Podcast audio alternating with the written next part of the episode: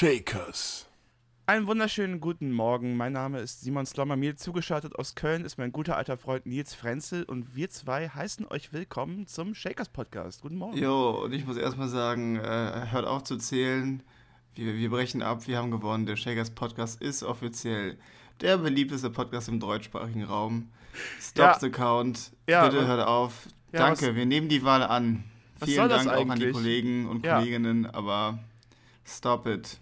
Ist okay, dass Gemischtes Hack jetzt diese Art Comedy-Preis da bekommen hat, so, aber eigentlich, ne, wisst ihr, wir kriegen den. Wir werden auch vor das oberste Landesgericht, oder wie das heißt, ziehen. Ich wüsste gar nicht, an wen ich mich da wenden sollte, übrigens. Podcast-Anwalt. Ich wüsste, jetzt noch vor Real Talk, ich wüsste, also, wenn ich irgendwen anzeigen will, wüsste ich, ich gehe zur Polizei, aber alles danach. Also irgendeinen Anwalt anrufen und sagen, hallo, ich möchte ihn verklagen. Ich glaube, das werde ich nie in meinem Leben tun. Ja, da bin ich zu 120% bei dir. Das ist für mich auch so eine abwegige Vorstellung. Nein, wir sehen uns vor Gericht. Und es geht ja da auch immer ums Prinzip. Ne? Es ist ja immer so, ich mache das nicht wegen dem Geld. Mir geht's ums Prinzip. Ich finde immer, wenn jemand sagt, mir geht's ums Prinzip, denke ich, ja, dann lass es doch. Ja, eben. Das dann Prinzip schenkt ist dir doch egal. Schenkt dir doch die Freiheit im Schultergürtel, dass du nicht jetzt 10 Jahre lang richtig...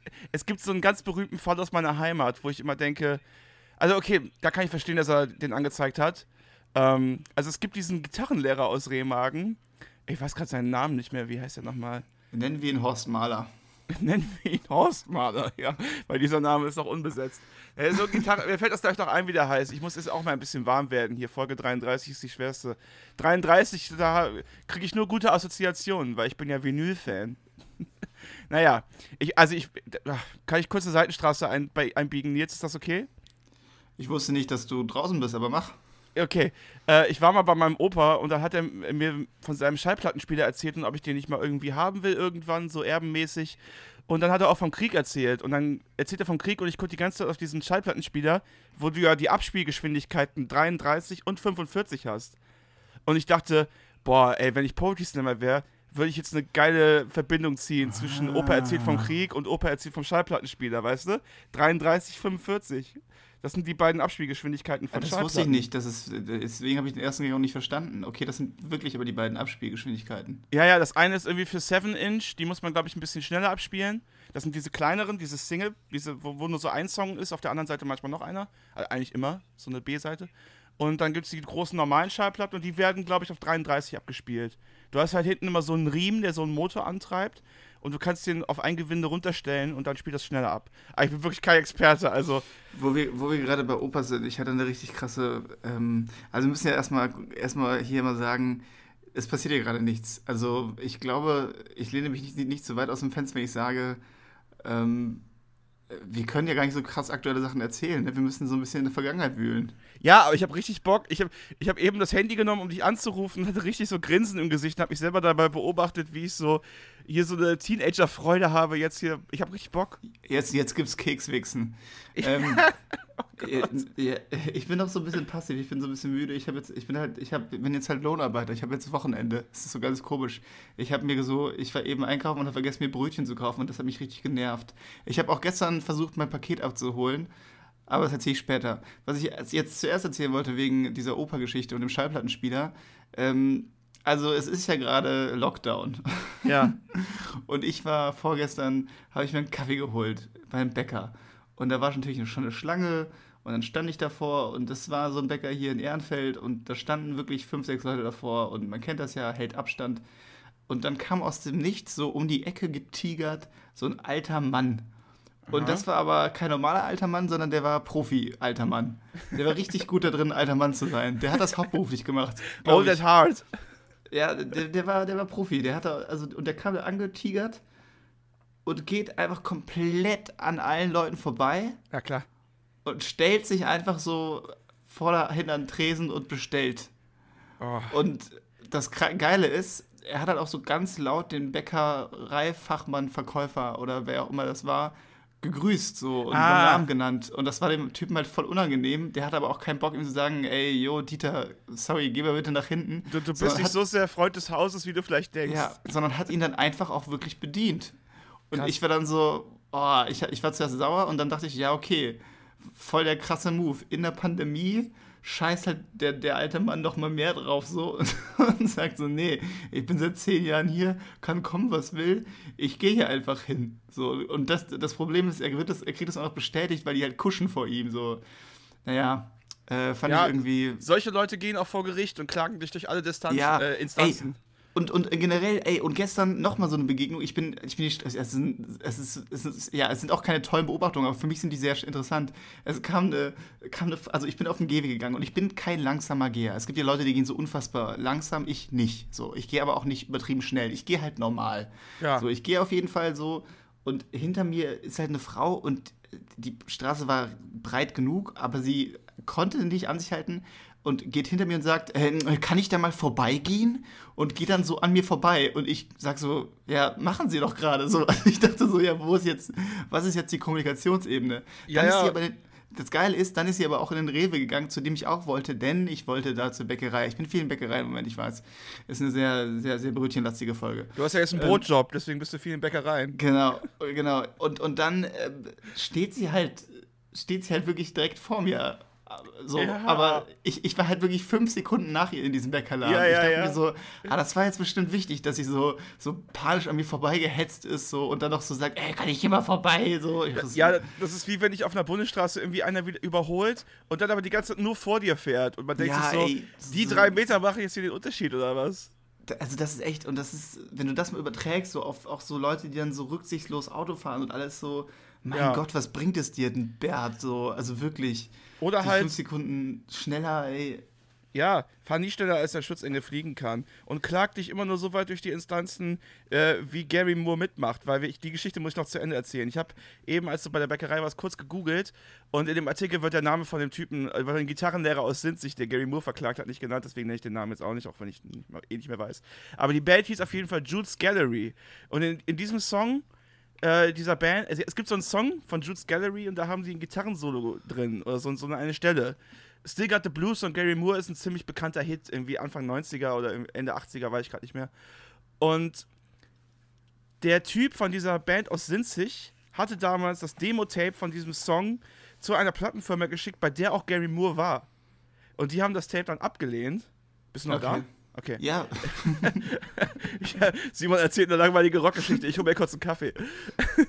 Und die haben das Tape abgelehnt und dann wenig später meinte irgendwie die Frau von dem Gitarrenlehrer aus Sinzig so, hör mal hier im Radio, ist das nicht dein Song? Und dann haben die aus diesem ewig langen Song von ihm nur diese eine Stelle rausgenommen. Irgend so eine Gitarrenstelle, ich weiß gar nicht mehr. Und dann hat er gemerkt, oh krass, der hat einfach aus meinem Lied die Stelle rausgeschnitten und daraus einen riesen Hit gemacht. Wahnsinn. Und der hat halt jetzt irgendwie 12 oder 15 Jahre lang Gary Moore verklagt. Gary Moore lebt mittlerweile schon nicht mehr. Ja, und? Ist das draus geworden? Ich glaube, er hat gewonnen.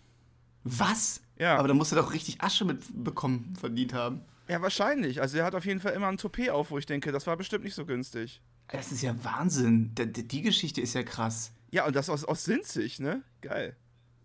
Ja, Sinzig gegen den Rest der Welt. Sinzig gegen Gary Moore. Wie heißt der? Demi Moore? Ich weiß nicht. Gary Moore. Still Got the Blues. Hast du bestimmt schon mal gehört. Ja, der Song sagt mir auch was. Ist richtig krass. Also, da hat es mal richtig gelohnt, durch die Instanzen zu gehen. Also für mich, ein aufstrebender Untergrundkünstler, ist das ja auch immer so eine Horrorvorstellung, dass irgendjemand so ein 500-Klick-Ding von mir nimmt und daraus einen großen Hit macht. Jemand, der eine große Reichweite hat. Das ist eine ganz schlimme Vorstellung für mich. Ja, das verstehe ich. Wie war das eigentlich, als du in der Heute-Show gesehen hast, dass eine Grafik, also dass wir Living wie der Lockdown als grafisch visualisiert wurde und so. Ja, ich habe mich gefreut. Ich habe gelacht und dachte nur so, schnell, muss Foto machen. Schnell, jetzt. Muss schnell Foto machen. Weil das war einfach so beim Fernsehen. Ich hätte es natürlich nochmal in der Mediathek nachgucken können, aber ich möchte Heute-Show so wenig wie möglich eigentlich gucken. Ich war halt, im Anschluss kam diese Böhmermann-Sendung und deswegen habe ich musste ich dann kurz Heute-Show gucken. Wie war die? Hast du die geguckt? Die war gut. Die war sehr gut. Ich muss sagen, ich war intellektuell ein bisschen überfordert von diesem großen Kernstück. Da war halt so, in der Mitte war so ein 18-minütiger Beitrag über, erstmal, es ging so, der Aufhänger war Verschwörungstheoretiker und dann war der Übergang aber, Warum gibt es eigentlich Verschwörungstheoretiker, wo es doch richtig krasse Dinge gibt, die in diesem Land passieren, die irgendwie nicht besprochen werden und die für alle offensichtlich sind. Und dann ging es halt um die ungleiche Verteilung von Geld und um Milliardäre und deren Machenschaften und dass viele der reichsten Menschen Deutschlands ihr Geld noch aus der Nazi-Zeit halt haben, weil sie mit den Nazis kollaboriert haben. Ja. Und du merkst jetzt schon, allein im Wiedergeben dieses Inhalts bin ich ein bisschen... Böhmermann wird jetzt immer mehr zu John Oliver. Also es hat sich wirklich angefühlt wie Last Week Tonight. Ja, ich glaube, er ist jetzt einfach auch, er reift da so ein bisschen drin. Ja. Ist halt schade, also natürlich ist es toll und so bla, ich habe die Sendung nicht gesehen, aber ist schade, glaube ich, vielleicht nur, weil das Quatschige wahrscheinlich ein bisschen am Boden auf der Strecke bleibt, oder? Ja, es hat ja auch 3 neue JournalistInnen irgendwie eingestellt bei sich und es wird auf jeden Fall jetzt investigativer. Hanna Herbst ist ja da. Hanna Herbst ist auf jeden Fall. Genau, aus Österreich, ne? Ja, die war früher übrigens, glaube ich, stellvertretende Chefredakteurin bei der Vice. Auf jeden Fall habe ich mal mit der E-Mails geschrieben. Ah ja.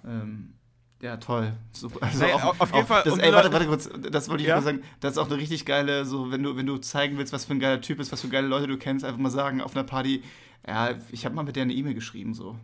Ich habe mit dem E-Mails geschrieben. Ja, das ist so, dass ich war mal mit dem Golfen dieses Jahrhunderts. Ja, genau, das ist so. Ich war mal im Zoom-Talk, wo der auch drin war. Und er hatte ein rotes T-Shirt an. War echt krass. Aber jedenfalls, um die Leute noch ein bisschen abzuholen, jedenfalls im Vorfeld lief natürlich die unfassbar witzige Heute-Show. Und da war halt dann auch über Lockdown gesprochen worden und da war im Hintergrund eine Grafik, wo stand Living da wieder Lockdown. Genau wie mein Song auf der Bohemian Rhapsody. Und ich dachte nur, ist halt auch nicht so abwegiges Wortspiel, wo man schon drauf kommen kann. Aber genau. Ich hab's halt im März gemacht und die heute schon. Du hast es halt erfunden. So im November. Sagen wir, wie es ist, schreib eine Rechnung.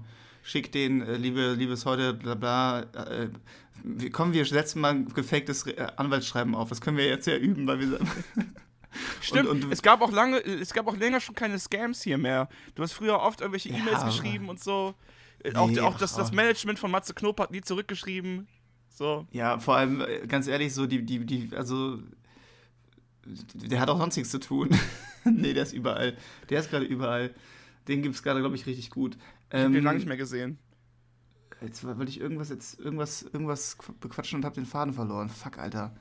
Ich hätte auch noch eine Frage. Ja. In Zeiten von Internet, warum müssen Außenkorrespondenten eigentlich noch vor Ort sein? Warum gibt es so arme Journalistinnen, die irgendwie vorm Weißen Haus rumstehen, 3 Tage lang und sagen so, wissen? Was? Willst du es wirklich wissen? Also, willst du wirklich beantworten? Ja, klar. Oder ist es eine Quatschfrage? Ich hatte gedacht, es wäre eine Quatschfrage, aber jetzt, wo du sagst, soll ich es dir wirklich beantworten, habe ich das Gefühl, da gibt es einen Hintergrund. Es ist halt so, also ich kann ja aus meiner eigenen Erfahrung sagen, dass wenn du irgendwie berichtest, sei es jetzt print, journalistisch oder halt auf jeden Fall journalistisch, dass du auch immer erstmal brauchst du Stimmen von verschiedenen Leuten, die dort leben, die irgendwie lokal ansässig sind. Sind es jetzt Experten, Expertinnen oder halt irgendwie normale Wähler, Wählerinnen?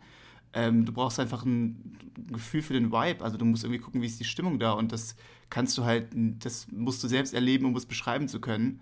Und Analysen einzubinden. Und da musst du halt vor Ort sein. Das geht halt überhaupt nicht anders. Also ja, mein Gedanke kam auch nur daher, dass ich die letzten 3 Tage Nachrichten gucke und immer irgendwelche armen Leute vom Weißen Haus stehen und sagen, ja, man kann es immer noch nicht genau sagen.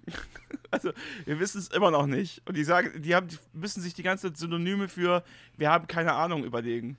Ja, ich finde es halt nur krass, wenn ich mir vorstelle, was die bei CNN später alles versaufen werden, so wenn es durch ist. Boah, ja, vor allem CNN, ey. Also CNN, ich meine, die sind doch alle schon, also das sieht ja aus wie bei der LAN-Party 5. Tag mittlerweile wahrscheinlich.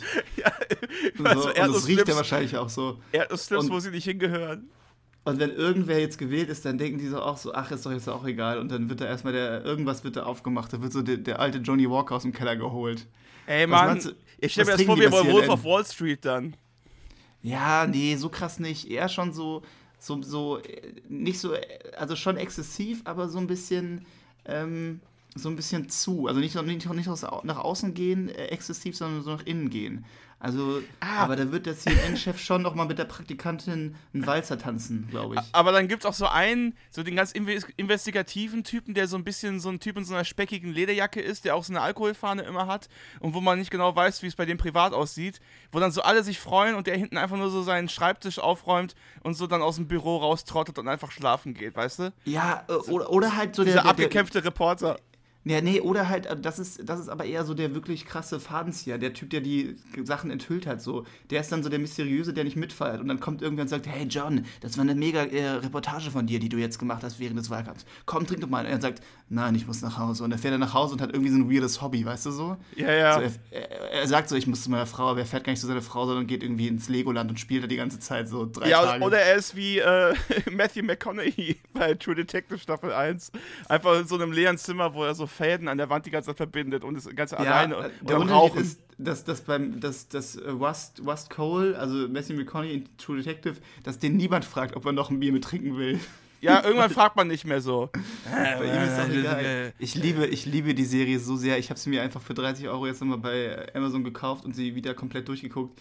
True Detective Staffel 1 ist wirklich, es ist für mich eine der besten Serien ever. So, diese Staffel ist perfekt. Ja, diese Schattierungen, das ist halt so, keine Figur da ist irgendwie schwarz-weiß. Ich finde auch Woody Harrelson, die Figur von Woody Harrelson ist so spannend und der schafft so das toll gemacht. So ein Arsch zu sein und trotzdem. Das ist jetzt ein kleiner so Nerd-Talk hier, so gebe ich zu. Aber ist auch egal, denn ihr hört uns ja und wir sind ja preisgekrönt. Dankeschön nochmal. Vielen Dank. Deswegen, also, ja, es ist wirklich genial gemacht und ich finde auch immer neue Sachen drin. Ich mag diese Mystik so und ich mag dieses Gesellschaftsbild, dieses düstere Amerika. Mit den Prostituierten, mit den Christen und wie halt auch diese philosophischen, also worüber sie sich unterhalten und diese nihilistischen Ansätze von Matthew McConaughey, so, das ist so wahnsinnig gut, das ist so geil es ist eine Bombenserie. Was ich auch voll geil finde, sind immer diese 2 Ebenen von, was sie den Polizisten erzählen, was passiert ist und was dann wirklich passiert ist. Ja, klar. Auch schön, wie sie das halt einfach so aus ihrem Naturell halt machen. Ja. Aber ich merke auch, wie heißt nochmal der andere Cop? Woody Harrelson? Ja, genau.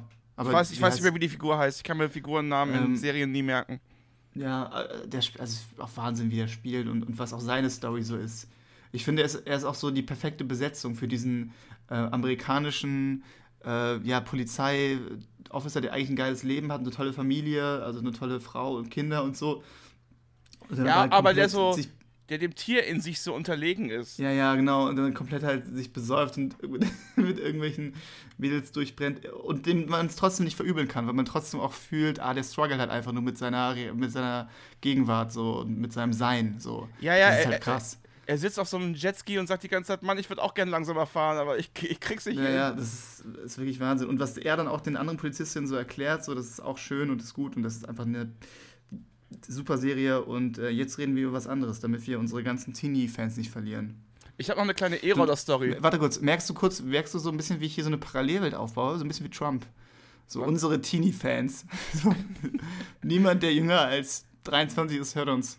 Ey, das war so, aber das war ja so absurd, diese Pressekonferenz.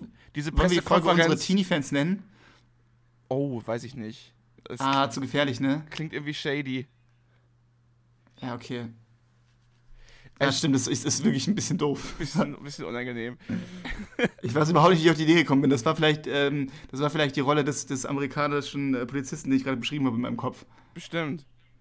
Ja. Ich finde, Trump sollte einfach mal in einen Film gehen mit einem Freund und sich ein bisschen beruhigen. Wie wär's, wenn du ihm das mal bei Twitter schreibst? Gute Idee. Ich bin aber nicht so reichweitenstark. Aber auf Deutsch. Ja, ist egal. Er nimmt sich doch Zeit für die kleinen Leute. Ich find's ja so krass, also wo du eben CNN angesprochen hast, dachte ich erst, du meinst, weil CNN und Trump immer so eine Fehde haben. Und, also der beantwortet ja keine Fragen, wenn JournalistInnen bei CNN arbeiten und so. Der antwortet immer nur Fragen von Fox. Weil er wahrscheinlich gerne immer dieses Spiel gespielt hat auf dem N64 mit Fox. Lama-Gag macht nix. Da kann man die Guten besser von unterscheiden dann. Es ist ja auch so, dass CNN sich halt aus einer laufenden Pressekonferenz einfach ausgeklingt hat, weil er nur Scheiße geredet hat. Ja, das war ganz geil, das habe ich auch gesehen. Das haben auch mehrere Sender gemacht, aber ich fand es auch geil, mit welcher Beharrlichkeit der Reporter das gesagt hat. Er meinte, the President of the United States of America is bla bla, er hat nicht gesagt lying, aber ist speaking the untruth. Ja. Also, und hat relativ krass einfach das unterbunden und Joe Rogan gesagt, das senden wir nicht. Und das fand ich so wahnsinnig, als ich das also nicht nochmal mir angeguckt habe. Wobei man muss natürlich jetzt auch sagen, dass Fox News auch nicht mehr so, also klar, die sind natürlich präsidial treu und so, aber auch die haben in Nevada und so schon gesagt, ja, Biden hat es gewonnen und so. Also Trump wird immer, die Luft wird immer, das Eis wird immer dünner. Ja. Genau wie die Luft. Sagt man die Luft und das Eis? Ja, ne? Dünne Luft. Ja, ja. Dünne Luft und dünnes Eis. Ja, alles dünn. Ja, und also von daher ist er da eh so ein bisschen lost, also klar, aber... Ja, auch seine Republikaner-Kollegen, da haben sich ja auch schon von ihm distanziert. Ja, aber nicht alle, so, weil die Governors und so, die haben halt auch Stress, ne, wenn du da in so einem Trump, es wird spannend zu sehen, was passiert, ob er wirklich rausgetragen werden muss aus dem Weißen Haus oder nicht. Aber es ist so, ich meine, man ist das ja alles gewohnt. Es war ja auch irgendwie absehbar. Aber wenn man es jetzt nochmal sieht, wie er sich halt wirklich anstellt, ist es schon wirklich abgefahren.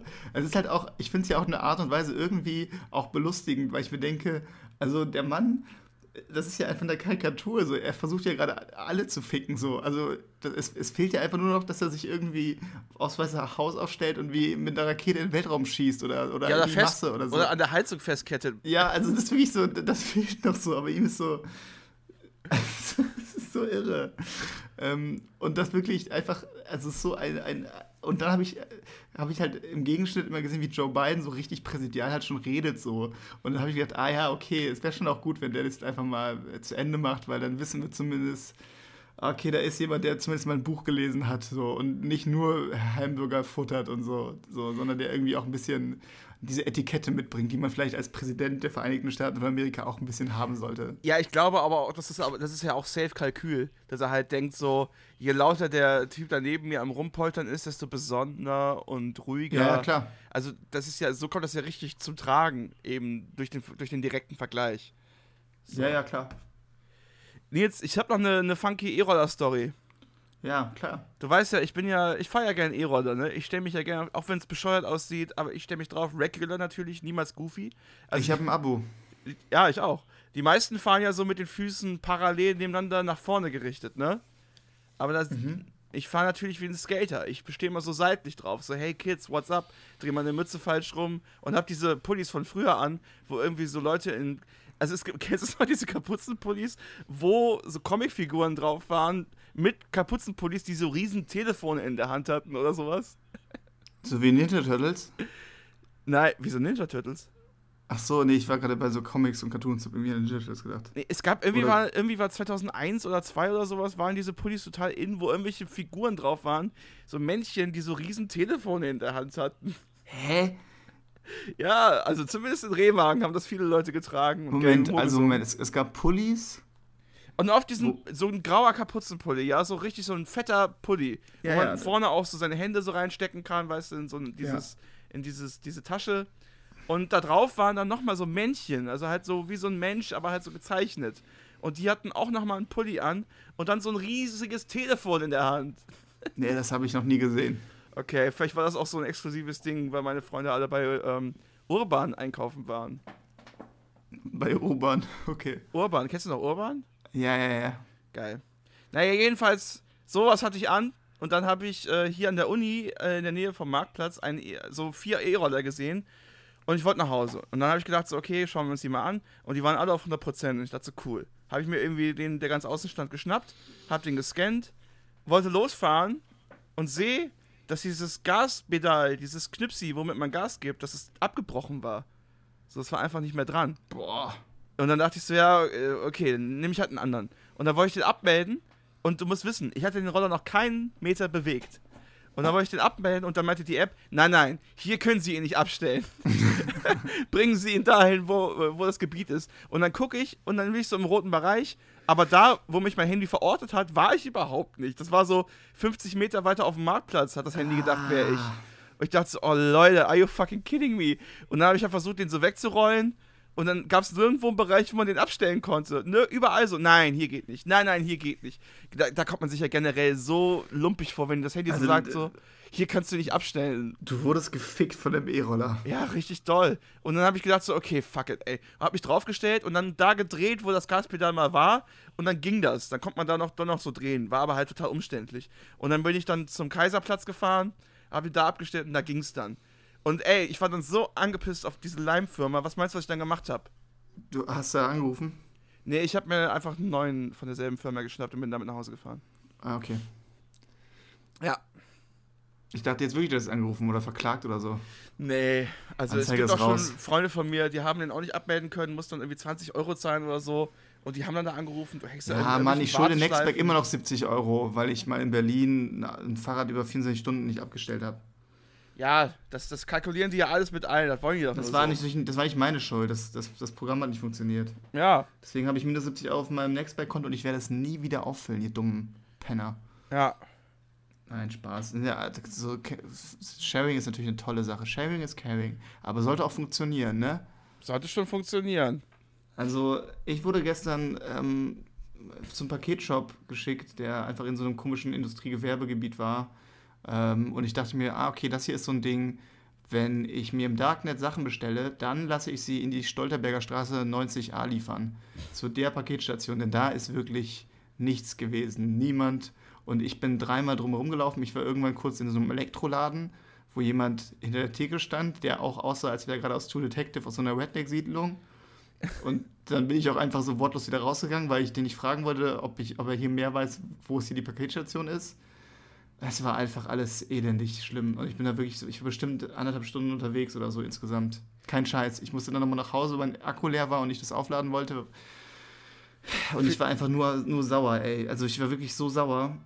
Vielleicht tauchst du ja in der nächsten Staffel How to Sell Drugs Online Fast irgendwo im Hintergrund auf. Ja, also falls die da irgendwie wieder drehen, ich habe auf jeden Fall einen Spot, wo man gar keine Paketstation irgendwie neu installieren muss, und die kann man einfach die benutzen. Die ist auch so vollgesprayt und so. Und wie gesagt, liegt mitten im Industriegebiet. Es hat halt irgendwie echt noch gefehlt, dass irgendwie so ein 5er BMW vorbeifährt und so und irgendwie mich fragt, was ich hier mache oder so. Keine Ahnung. Aber jetzt habe ich meinen Heaven Shall Burn Pulli. Oh, geil. Ja. Ich habe auch und natürlich, warte kurz. Ja? Natürlich ist es kein normaler Heaven Shall Burn Pulli, sondern es ist ein Solidaritätspulli. Ah. Und spendet nämlich Geld an Sea Shepherd. Und deswegen ist auch ein Sea Shepherd-Emblem drauf. Und jetzt sehe ich halt so ein bisschen stylmäßig aus. Ich habe auch eine neue Mütze, also wegen Winter. Jetzt sehe ich so ein bisschen stylmäßig aus, so wie mit 16, so, weißt du? So ein richtig politischer Pulli einer Metalband und irgendwie so halt so eine Mütze, die so Emo-Kinder auf hatten, so vor 15 Jahren. Also du siehst so aus, als könnte man mit dir auf Partys richtig anstrengende, lange Gespräche führen. Ja, über Musik oder darüber, warum es einfach total sinnvoll ist, nur noch sich vegan zu ernähren. Ja, oder halt über Code la Rakete. Genau. Oder halt irgendwie über Saufen und irgendwie, warum die und die Metalbands, naja, wobei eher so diese Punk-Sachen und viel über Piercings. Man könnte sich viel mit mir über Lippenpiercings unterhalten. Und ich glaube, ich wäre so ein Typ jetzt gerade, den würden Frauen gut finden, die irgendwo so ganz lange Kajal-Lidschatten tragen und viel zu viele Tattoos, von denen sie gar nicht wissen, was sie bedeuten. So ein Typ Frauen findet mich gerade theoretisch gut, wenn die mich sehen auf der Straße. Und was, also angenommen, du müsstest dir jetzt ein Piercing machen, ja? Wo würdest du dir ein Piercing machen, wenn du müsstest? Also warte, also jetzt um diese Rolle gerecht zu werden, die ich gerade habe, also dieses oder für mich privat. Jetzt interessiert mich beides. Also der Emo-Nils, der jetzt gerade den Heaven Shall Burn Pulli trägt und politische Gespräche, also naja, scheinpolitische Gespräche führt und sich für Veganismus stark macht. Der Emo-Nils heißt auch Jens, ne? Genau, der Emo-Nils heißt safe Jens. Meine Emo-Rolle heißt Jens. Und ich seh Jens auch so wirklich so in der Live-Music-Hall stehen, zu irgendwie Suicide Silence und so. Ja, so donnerstags. Am Metal-Donnerstag. Und auch so die Haare noch so gemacht und dann diese Mütze auf und die Haare kommen so seitlich da raus. Weißt du, man sieht immer noch ein bisschen was. Der hat safe ein Unterlippenpiercing. Ja, und den Anarchie-Patch hat ihm die Oma auf die Jeansjacke genäht. Ja, Jeansjacke habe ich nicht. Nee. Okay. sondern eher so Röhrenjeans. Röhrenjeans und da ist ein Anarchie-Dingens drauf. Und ich habe auch so ein Portemonnaie mit so einer Kette. Portemonnaie mit Kette, ja. Damit es nicht geklaut wird, wo ich schon immer dachte, die Leute, die diese Ketten und Portemonnaies haben, die will man gar nicht beklauen. Ja, was soll denn da drin sein? Ein Ausweis vom Tiger. Genau. So, also Jens, so der gute alte Emo-Jens hätte auf jeden Fall wie heißt denn das? Ja, das. Lippenpiercing.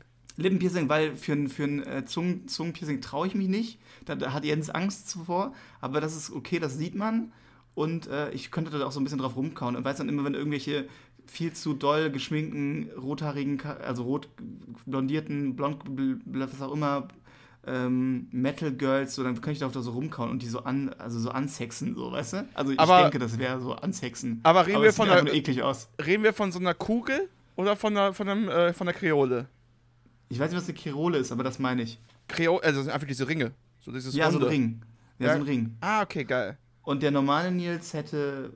Was für ein Piercing hätte ich denn? Boah, keine Ahnung, ey.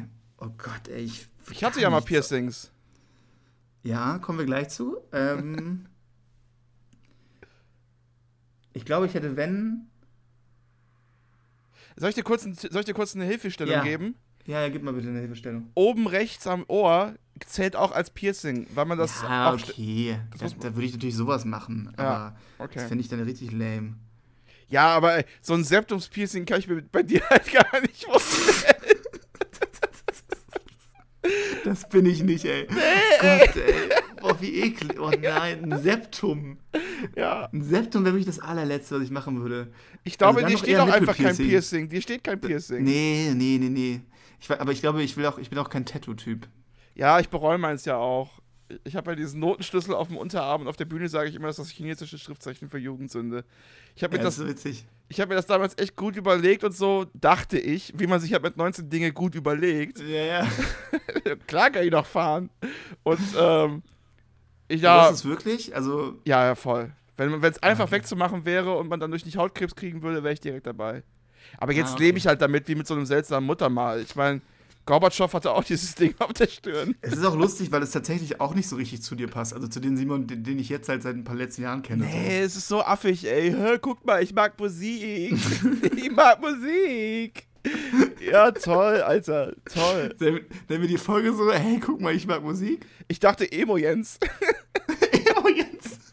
So mit Bindestrich. Ja, okay, Emo-Jens. Aber lass versuchen, ob wir in die Beschreibung so einen traurigen Emoji noch reinbauen können, der so weint. Ja, und wir fangen die Folgenbeschreibung mit einem Semikolon an. Emo-Jens. Emo-Jens ist wieder auf Tour. Donnerstags immer in der Live Music Hall. Das Ding ist, ich glaube, ich habe mir gefällt die Vorstellung von Emo jetzt richtig gut. Was wäre so dein Emo-Name, Simon? Naja, ey, Nils. Ich habe dir doch jetzt letztes Mal so Bilder geschickt von mir mit 19. Du warst halt schon sehr dahinterher. Du warst schon ich war dieser so, ne? Jens. Ich war Emo-Jens. Ich war Emo-Simon. Ich glaube, Emo-Simon heißt Simon-Off.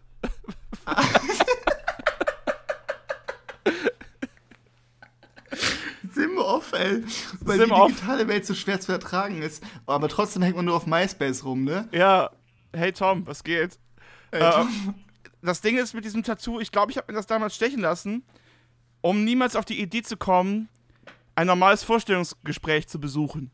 Weil es hieß damals, mit einem Unterarm-Tattoo kannst du es halt vergessen in der Arbeitswelt. Das sieht ja mittlerweile auch anders aus, aber in den grauen 90ern war das noch so Usus. Und da dachte ich so, ja, dann verbaue ich mir das mal schön, damit ich bloß nicht auf die Idee komme, so einen bekackten Brotjob anzufangen. Ich glaube, ja, eben, das ist... Ich glaube, das war der Gedanke dahinter, um mich immer daran zu erinnern, dass ich Musiker werden möchte. Und am einfachsten geht es natürlich mit dem Notenschlüssel, weil wir alle wissen, dass du auch Noten liebst. Ja, ich hätte mir auch die Zukunft, weißt du, ich hätte mir die Zukunft auch verbauen können mit einem Hakenkreuz, aber ich dachte, das ist nicht so konsensfähig. Okay. Das ist eine Entscheidung, nee, keine Ahnung. Aber wo waren wir gerade? Ja, was wäre denn dein Piercing? Also, ich hatte zwei Piercings. Ich hatte ein Ohrring, natürlich am linken Ohr, ich bin ja schwul. Auch so bescheuert, ey. Aber ich wollte, am linken Ohr fühlt sich für mich auch irgendwie natürlicher an. Also am rechten will ich, glaube ich, nichts haben. Ich will jetzt generell nichts mehr haben. Ich musste das alles rausnehmen, weil ich auf die Schauspielschule kam. Meine Schauspiellehrerin Madeleine hat gesagt, Simon, du siehst zu festgelegt aus damit, das muss weg. Und um mir meine Bereitschaft zu zeigen, habe ich es mir aus dem Gesicht genommen. Also ich hatte halt am linken Ohr einen Ring, an der rechten Augenbraue hatte ich so ein Piercing, so eine Doppelkugel. Weißt du, kam so oben raus, unten raus, wie Jonathan Davis von Korn. Das war auch meine Inspiration. Okay, krass. Und ich hatte ein Nippel-Piercing. Aber dazu gibt es eine Story, warum ich dieses Nippel-Piercing hatte. Ich hatte das auch an der linken Brustwarze. Es war Rock am Ring 2006 und ich kam von der Alterno Stage und war mega besoffen. Und dann meinten meine Freunde, hey, wir haben ja noch diesen heißen Kuli. Nee, es geht jetzt ein bisschen in die Richtung wie letztens bei deiner privaten Frage, muss ich leider sagen. Aber wir sind der Shakers Podcast, der ehrlichste Podcast Deutschlands. Jedenfalls, den ich kenne. Der kröneste Podcast. Stimmt. Und mich hatte damals eine Frau gefragt, ob ich nicht Lust hätte, mit ihr zusammen zu diesem Termin zu gehen. Und also sie lässt sich piercen, ich lasse mich piercen. Wir hatten da in so einer Schnapsidee drüber geredet. Und ich dachte mir so, oh ja. Krass. Würde ich schon gern dabei sein. Oh Gott, also was hat sie sich denn, also sie hat sich ihren Nippel piercen lassen. Ja. Und du warst halt einfach so ein kleiner Schovi und dachtest, ja, da gucke ich mir mit an und dann mache ich mit. Ja, ich glaube, das war meine Motivation. Ich hatte auch Bock auf dieses Piercing, aber ich wollte auch ihren Busen sehen. So. Und dann, den hast du auch gesehen. Ja. Und ich habe danach auf der Rückfahrt zu ihr gesagt... Das war das... Ja. Oh Gott, das wäre so peinlich. Aber ich war auch echt jung. Ich habe auf der Rückfahrt zu ihr gesagt, hey, ich weiß nicht, ob das okay ist, das zu sagen, aber... Toller Busen. Und seitdem haben wir, also sie hat danach sich nie wieder gemeldet. Ich glaube, das war nicht so cool. Ich wollte das jetzt fragen, ob da irgendwie noch was draus entstanden ist, weil aus dieser Begegnung. Ich weiß es nicht. Also vielleicht, wenn ich da auch mehr hintergehe, keine Ahnung, Alter, ist ja auch wurscht. Es war auf jeden Fall. Ich finde, das ist halt so eine geile, ehrliche Motivation, weil im Prinzip finde ich das richtig gut. Also weil es ist halt wirklich ehrlich. Also, ja, es ging halt nichts. Das ist wirklich, ich kann es leider nicht anders sagen. Das war der Grund. Und es war halt auch nicht so, als wäre viel gegangen. So, man musste nehmen, was kam.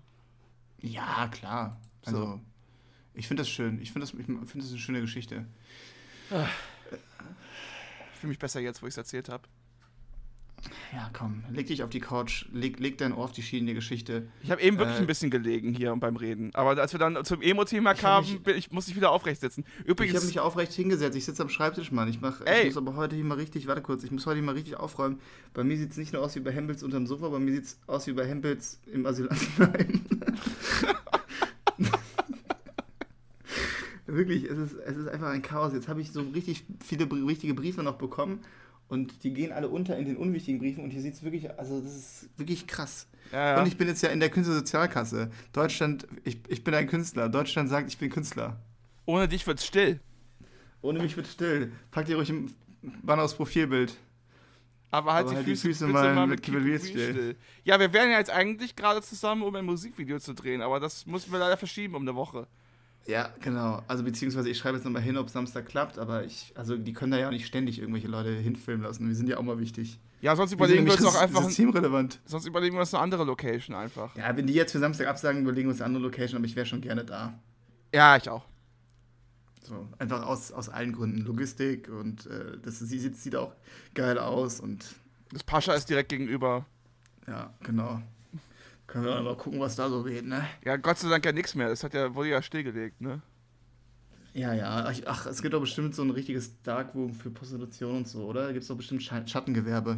Oder? Also muss es doch geben. Ja, ich weiß nicht. Du warst doch gestern in diesem Paketgebiet da. Wie war's? Da habe ich nicht so viel gesehen. Das ist halt das Ding bei dem Darkroom. Also ich habe halt das Chloroform noch gerochen und dann wurde es dunkel, aber... Spaß. Nils...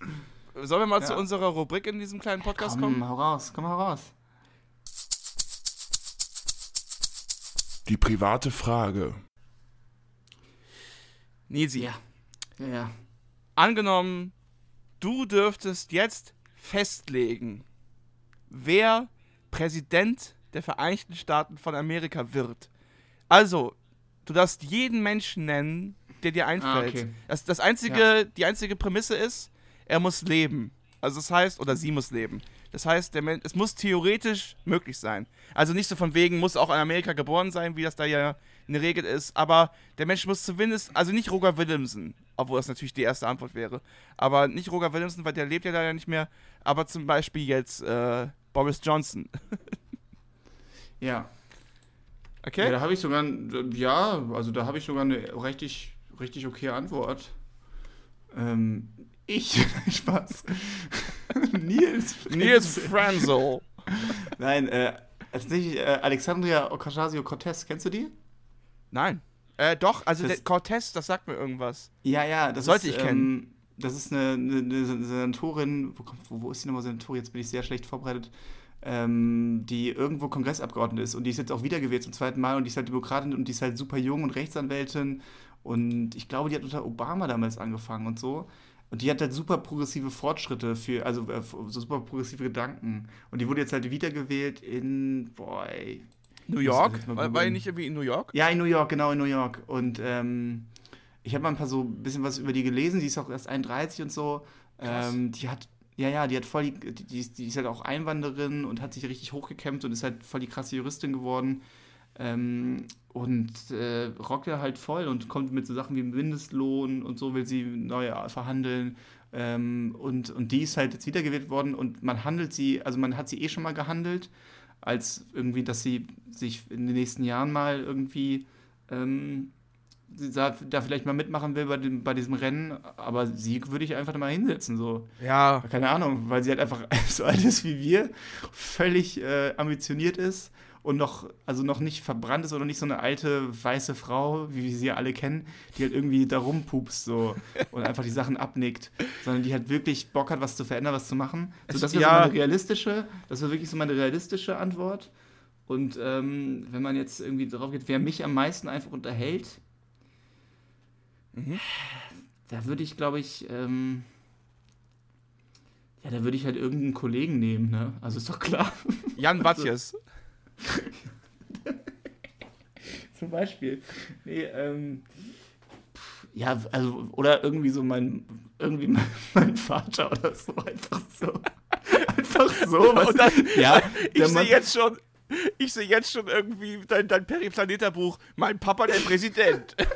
Lustige Geschichten eines Präsidenten. Aber auch nur bei Indie verlegt. So. Ja. Aber das klingt auch nach so einem richtig schlechten, genau nach so einem Buch für so einen Periplaneter-Verlag oder so, weißt du, für so richtig so B-Movie-mäßig. So ja, und auf dem Cover als ich eines Tages aufwachte und mein Vater Präsident der Vereinigten Staaten wurde. Genau, so ein viel zu langer Titel auch. Ja, eine genau. Wirklich wahre Geschichte. Der Tag, an dem ich aufwachte und mein Vater aus Versehen Präsident der Vereinigten Staaten von Amerika geworden war. Und dann so eine fast geniale Wahrheit. Und dann ist es aber auch so, satirisch bissig geschrieben immer. Satirisch bissig. So, das steht so auf dem Klappentext, so weißt du? Ja, genau. Satirisch bissig und mit präzisen, detailgenauen Schilderungen aus dem politischen Amerika. Ja, mit dem Filetmesser der Satire. Nee, das ist schon zu doll. So, das ist schon zu gut. Okay. So. Also, vorne auf dem Cover stehst du, und hinter dir ist so die Amerika-Flagge und du machst die Arme so hoch wie so dieses Emoji, so, ich weiß auch nicht. Ja, genau, also im Comic-Style. Oder mein Vater quasi als Comic-Mensch hat so eine Krone auf. Und dein Vater... Und der hält mich hoch, wie so Mufasa, oder weißt du so, wie bei König der Löwen. Und dein Vater hat einen zu großen Pulli. Dein Vater hat einen zu großen Pulli und ein großes Telefon in der Hand. Ja. Und im Hintergrund fährst du auf einen kaputten E-Roller vorbei. Und im Hintergrund steht jemand, der so aussieht wie ich, nur mit so einem Seitenscheitel so und mit so einem tiefen Blick. Und das ist halt mein Bruder. Und der heißt Jens und ist der Emo-Jens, der das alles doof findet. Ja, so. Yeah, genau. Der findet das alles doof. So, der will wieder zurück zu seinen Gothic-Freunden. Ich hab keinen Bock, so, Papa, dass du Präsident bist. Genau. Und im Buch heißen die Freunde von Emo-Jens auch nur Gothic-Freunde, weißt du? Weil man nicht weiß, wie genau das... Ja, wir nennen sie die Grufti-Freunde. Die Grufti-Freunde. Die Gruftis. So, das wird das große Buch, aber das wäre meine Antwort. Also, Alexandria Ocasio-Cortez ist die echte Antwort und die Spaßantwort ist, ja, mein Vater. Was denn? Ja, das sind die beiden Möglichkeiten. Senora Cortez oder halt mein Vater. Ja, komm, der muss auch mal wieder was machen. Dann weiß ich doch auch. Ja, aktuell haben für Herrn Frenzel 3.687.592 Amerikanerinnen und Amerikaner gewählt. Aber der Vater wäre ein guter Präsident. Der wird auf jeden Fall. Der wird viel mehr für die Tiere machen. Ich mag Tiere ja auch mehr als Menschen. Mein Vater hat sein erstes Selfie gemacht. Ich war selten so stolz. Ja, wenn ich das erzählen darf, ich habe es ja auch sehen dürfen. Es wurde mir zugeschickt. Ist aber ein gutes Selfie, ne? Ist nicht schlecht. Ey, ist besser als mein erstes Selfie. Normalerweise, wenn Väter Selfies machen, sieht man ja irgendwie, ist ja irgendwie so ein Körperteil überbetont, weil es irgendwie zu nah an der Nase aufgenommen wurde. Meistens der Pimmel. Ja, also meistens Selfies, ne. Oh. Aber das war wirklich ein gutes Selfie. Ja, der hat ja auch viel fotografiert früher und so. Und der hat auch die ersten Fotos, die er dann in unsere WhatsApp-Gruppe geschickt hat, natürlich so 10 hintereinander, klar, ohne irgendwas zu schreiben. Na klar. Die hat er aber alle vorher fotografiert. Also er ist rausgegangen, hat ein Foto gemacht mit dem Handy, das Foto gespeichert und erst ist dann später alle gleichzeitig verschickt. Ah, ja. Da merkt man schon, Fotograf war eher fotografisches Ding so. Ja, stimmt. Nee, jetzt willst du doch wissen, was meine Antwort gewesen wäre. Ja, das wollte ich gerade. Was wäre denn deine Antwort? Ich habe mir zwei Sachen überlegt. Ich habe mir die Frage eben überlegt, als ich mir Frühstück gemacht habe. Ist eine mega Frage. Die Frage findest du gut? Ja, super. Dankeschön. Ich habe die auch letztens auf einer Dating-Plattform jemandem gestellt. Es kam keine Antwort. Naja. Meine Antwort wäre entweder Joe Rogan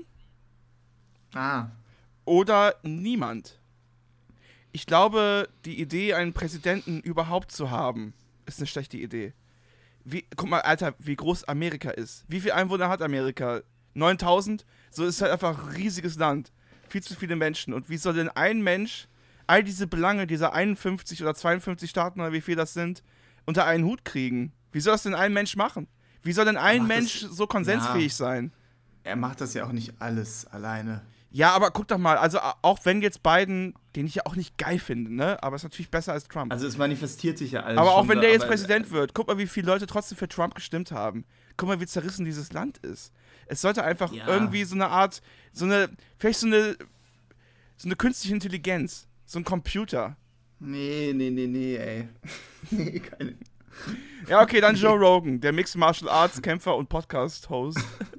Doch, Joe Rogan finde ich wirklich super. Also Joe Rogan ist wirklich ein diplomatischer, den Menschen zugewandter, vernünftiger, offener Typ. Also ich meine, vielleicht irre ich mich auch, vielleicht gibt er manchmal Menschen eine Plattform in seiner Show, denen er keine Plattform geben sollte.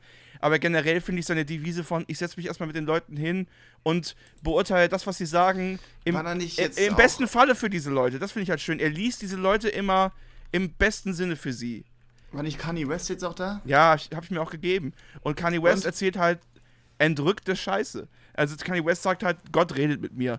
Und Joe Rogan sagt halt nicht, du Freak, geh weg, sondern sagt, okay, und was sagt er dir?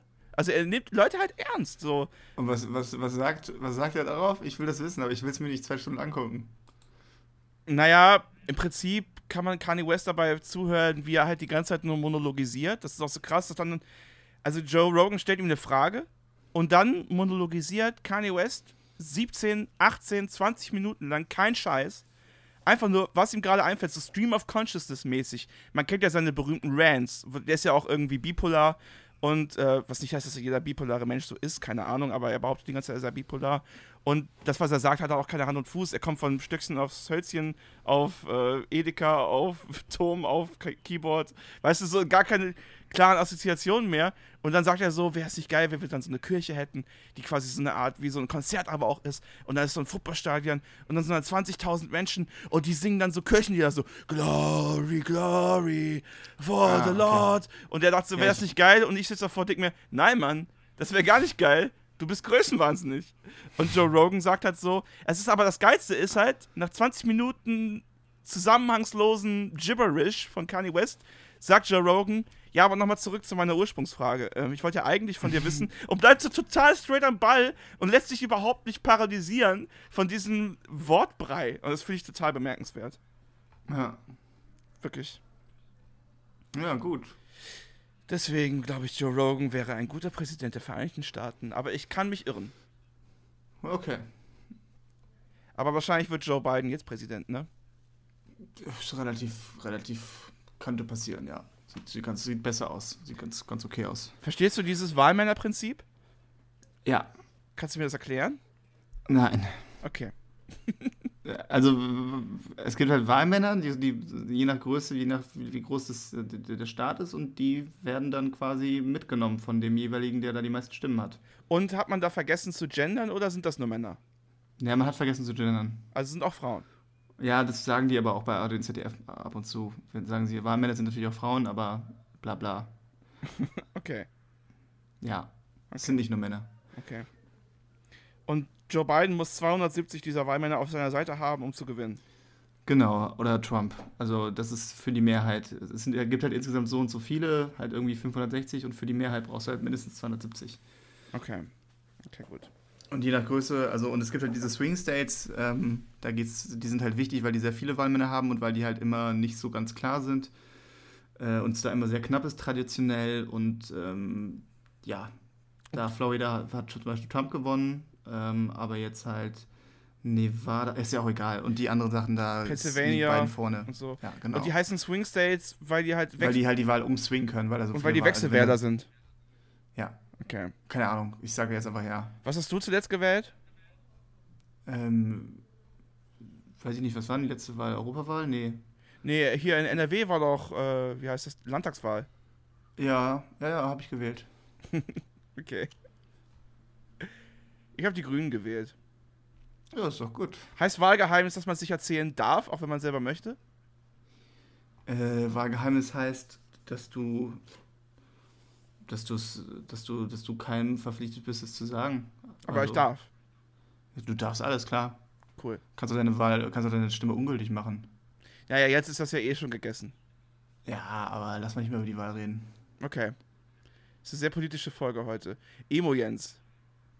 Emo-Jens, ich mochte die Vorstellung von Emo-Jens. Ich hätte gerne mehr mit Emo-Jens abgehangen. Hast du deine... So ich höre gerade auch mich wieder so Musik so von so... Hast du dein Heaven Shall Burn Pulli gerade an? Ja, ich habe ihn gerade an. Ich habe mir ein T-Shirt bestellt von El Hotzo, der lustige Typ von Instagram, den ich sehr gut finde. Und das habe ich gerade an. Das ist so in so einem Ferrari-Schriftzug, glaube ich. Gibt sich auch, oder Lamborghini, keine Ahnung. Ich glaube, das ist Ferrari. Gibt sich auch ein Ferrari, der so ähnlich heißt? Ist das nicht der Witz? El Testarossa oder irgendwie sowas? Keine Ahnung. Ferrari Testarossa. Testarossa? Okay. Ja. Fußball, Autos, Politik sind nicht meine Kernkompetenzen. Ich bin Musiker und heute in 1,5 Wochen oder so kommt der neue Song raus. Video von Nils Frenzel und Niko Sobolewski. Niko aus Bautzen. Aus Thüringen. Der Niko, hat auch schon Heaven Shall Burn Videos baut gemacht. Mal das Haus. Ja. Niko, komm mal ran hier. Niko. Ich spiele heute Abend ein Konzert, Leute. Wenn ihr Lust habt, schaltet ein. Ich werde den Link irgendwie auf meiner Facebook-Seite teilen. Sag mal, wo spielst du denn heute ein Konzert? Ist auch hier Lockdown. Wie kann das gehen? Ja, ich spiele ein Streaming-Konzert in der Pelmke in Hagen. Ach. In der Pelmke. Wie läuft das genau ab? Also. Naja, ich werde mich nachher in meinen Toyota Corolla setzen und dann schön runterbrettern. Und dann gehe ich da ins Theater und dann sind da so 2-3 Leute, so TechnikerInnen. Ja, schon Techniker. Und dann mache ich da eine 3/4 Stunde Musik und danach ist Bob dran. Keine Ahnung, wer Bob ist. Ist aber auch Musik, glaube ich. Ich hoffe nicht, dass das so ein Typ ist, so, ja, ich mache so Aktmalerei, das hier ist die Sibylle, das ist meine Nachbarin. Und ich glaube, Bob ist auch eine Band. Ja. Vielleicht, ja, naja. Ich höre mir Sachen vorher nie an, weil ich dann da überrascht werden will. Meinst du, Leute werden Aktmaler, weil sie einfach mal eine Frau nackt sehen wollen, so wie du das mit dem Piercing? Ja. Ey Mann, ich habe ja jetzt mich durch zwecks Videodreh, habe ich mich ja durch alte Bilder geklickt, so aus meiner Vergangenheit und so. Und ich war ja mal Aktfotograf, Spaß. Ich hatte ja mal eine Band und da wollten wir uns auch schon fotografieren lassen. Und wir kommen ja irgendwie alle aus Remagen, also kommen so aus provinziellen Verhältnissen. Und dann müssen wir natürlich auch so eine Art Dorffotograf fragen. Das ist natürlich irgendwie der Werner, der sich nach seiner aktiven Dienstzeit irgendwie bei der Bundeswehr oder was auch immer der beruflich gemacht hat, nochmal verwirklichen will als Fotograf. Und dann kommst du zu dem nach Hause. Und dann hängen da halt überall Bilder von den Frauen, die er schon mal fotografiert hat. Und ich weiß nicht, ob er sich von allen Frauen, die er fotografiert hat, mal den Personalausweis hat zeigen lassen. Aber das war immer richtig shady. Also man kam da rein. Und dachte, irgendwie hängen hier sehr viele junge, nackte Frauen an den Wänden. Das ist so ein richtig klassisches, du sagst ja was sehr Richtiges, das ist so dieses irgendwelche Typen, die halt wirklich schon so Mitte 50 sind und mit so einer komischen, analogen Spiegelreflexkamera noch irgendwie auf die Idee kommen, so 16-jährige Mädchen zu fotografieren für so wenig Geld oder für umsonst so, damit ihr mal Modelfotos habt und so oder Fotos. Ich bin so, ja, und später callst du dir einen drauf oder was. Das ist echt schon ein bisschen schwierig. Ja, also der Eindruck, den man da hatte zwischen, wie es bei dem in der Wohnung aussieht und wie so ein Tatort bei True Detective aussieht, da war es schon eine große Schnittmenge. Nee, also, ja, wobei ich muss auch sagen, es ist schon krass, also, weil ich hätte auch mal Bock, irgendwie ein bisschen zu fotografieren. Weiber natürlich, nein, Spaß, aber ich habe irgendwie Lust, vielleicht auch mir eine Kamera zu kaufen. Und ich muss auch sagen, aber so Fotos von Frauen, so, also von weiblichen Körpern, sind halt einfach auch wirklich schön. Also, das ist einfach immer so, also, wenn die so gut gemacht sind, weißt du, wie ich meine? Ja. Also, es gibt schon wirklich so erotisch, ich finde, erotisch ist ein sehr unerotisches Wort übrigens. Ja, klar. Modern ist auch ein sehr altmodisches Wort.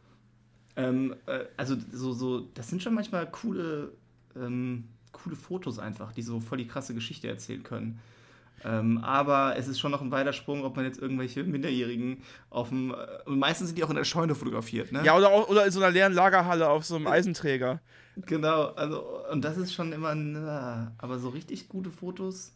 Ja, das ist aber, dann ist aber auch das Geschlecht wirklich egal. Also, es gibt die Vielzahl. Nee, finde ich nicht. Ja, ich nicht. Ja, wegen der sexuellen Ausrichtung. Nein, aber es gibt zum Beispiel es gibt den Musiker Gabriel Garzón Montana. Und der hat auch sehr ästhetische Fotos immer. Der hat jetzt ein neues Album rausgebracht, das heißt, ich komme gerade nicht drauf, irgendwie Kräutertee auf Spanisch. Ich weiß aber gar nicht mehr, was das heißt. Expressiver Name, Kräutertee auf Spanisch für ein Album. Antigua, Coquigua, irgendwas mit so einem Ü in der Mitte, ich weiß es gerade nicht mehr. Auf jeden Fall, das Albumcover ist auch, wie er nackt irgendwie in so einem Regenwald liegt. Und da denke ich immer auch schon, sieht schon gut aus. Ich würde auch mit dem Sex machen. Ja, okay. Das lassen wir mal stehen, wie so einen steifen Männerpimmel. Okay, Leute, wenn ihr es bis hierhin durchgehalten habt, dann seid ihr richtig treue Shakerianerinnen und Shakerianer und verzeiht uns auch diese plakativen Untenrum-Witze, aber es ist Lockdown, wir müssen gucken, wie wir uns irgendwie am Ball halten, emotional, geile Folge. Mentale Hygiene, was? Folge 33 Emo-Jens. Folge 33 Emo-Jens. Soll ich heute mal den Beschreibungstext schreiben? Ja, klar. Coolio, dann mache ich das. Dann machen wir den Sack jetzt zu, würde ich sagen. Wir machen den Sack zu. Sind Sie damit einverstanden, Herr Präsident? Ich muss meinen Vater kurz anrufen. Und ihr kriegt dann auch beide... Es wäre eigentlich voll geil, wenn ich ihn... Aber das mache ich natürlich nicht, weil ich ein bisschen Respekt vor meinem Vater habe, wenn ich ihn einfach jetzt so live angerufen hätte und gesagt hätte, Papa, du bist Präsident. Nee. Ziehen wir nicht die Leute in die Öffentlichkeit, die sich dazu entschieden haben, da nicht zu sein.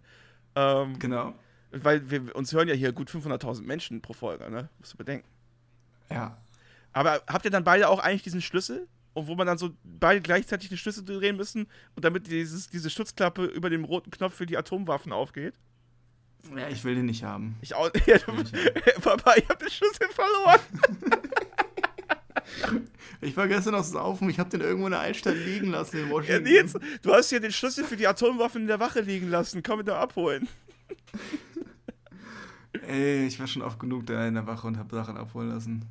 Ist auch krass, eine Kneipe so zu sehen, wenn da keine Kneipe drin ist. Ist schon komisch. Das ist hart. Ja, das ist wie neben so einem One-Night-Stand aufwachen, wo man denkt, uiuiuiuiui, gestern habe ich mich hier wohl gefühlt. Boah, stimmt. Boah, ja, oder wenn man, warst du mal früher im Kappe, wenn das Licht immer anging, weil die geputzt haben? Ja, oh ja, das war auch so. Das war schlimm. Das war auch so demütigend. Okay, mit dir habe ich jetzt 2 Stunden lang getanzt. Ja, genau, oder, und dann verpissen sich auch alle halt innerhalb, wie so Heuschrecken, so innerhalb von 2 Sekunden sind alle weg, so ich muss meine Jacke suchen, und es klebt der ganze Boden, alle stinken nach Wodka, Energy, so. Boah, und dann stehen alle und holen sich noch eine Pizza, so irgendwas zu essen und warten auf den verfickten letzten Bus Nachtbus. Oder den ersten. Ey, ja, ich weiß, ich hab's bestimmt schon mal erzählt, aber bei mir war ja das Ding, ich habe ja in Remagen gewohnt, musste deswegen immer mit dem letzten Zug zurück.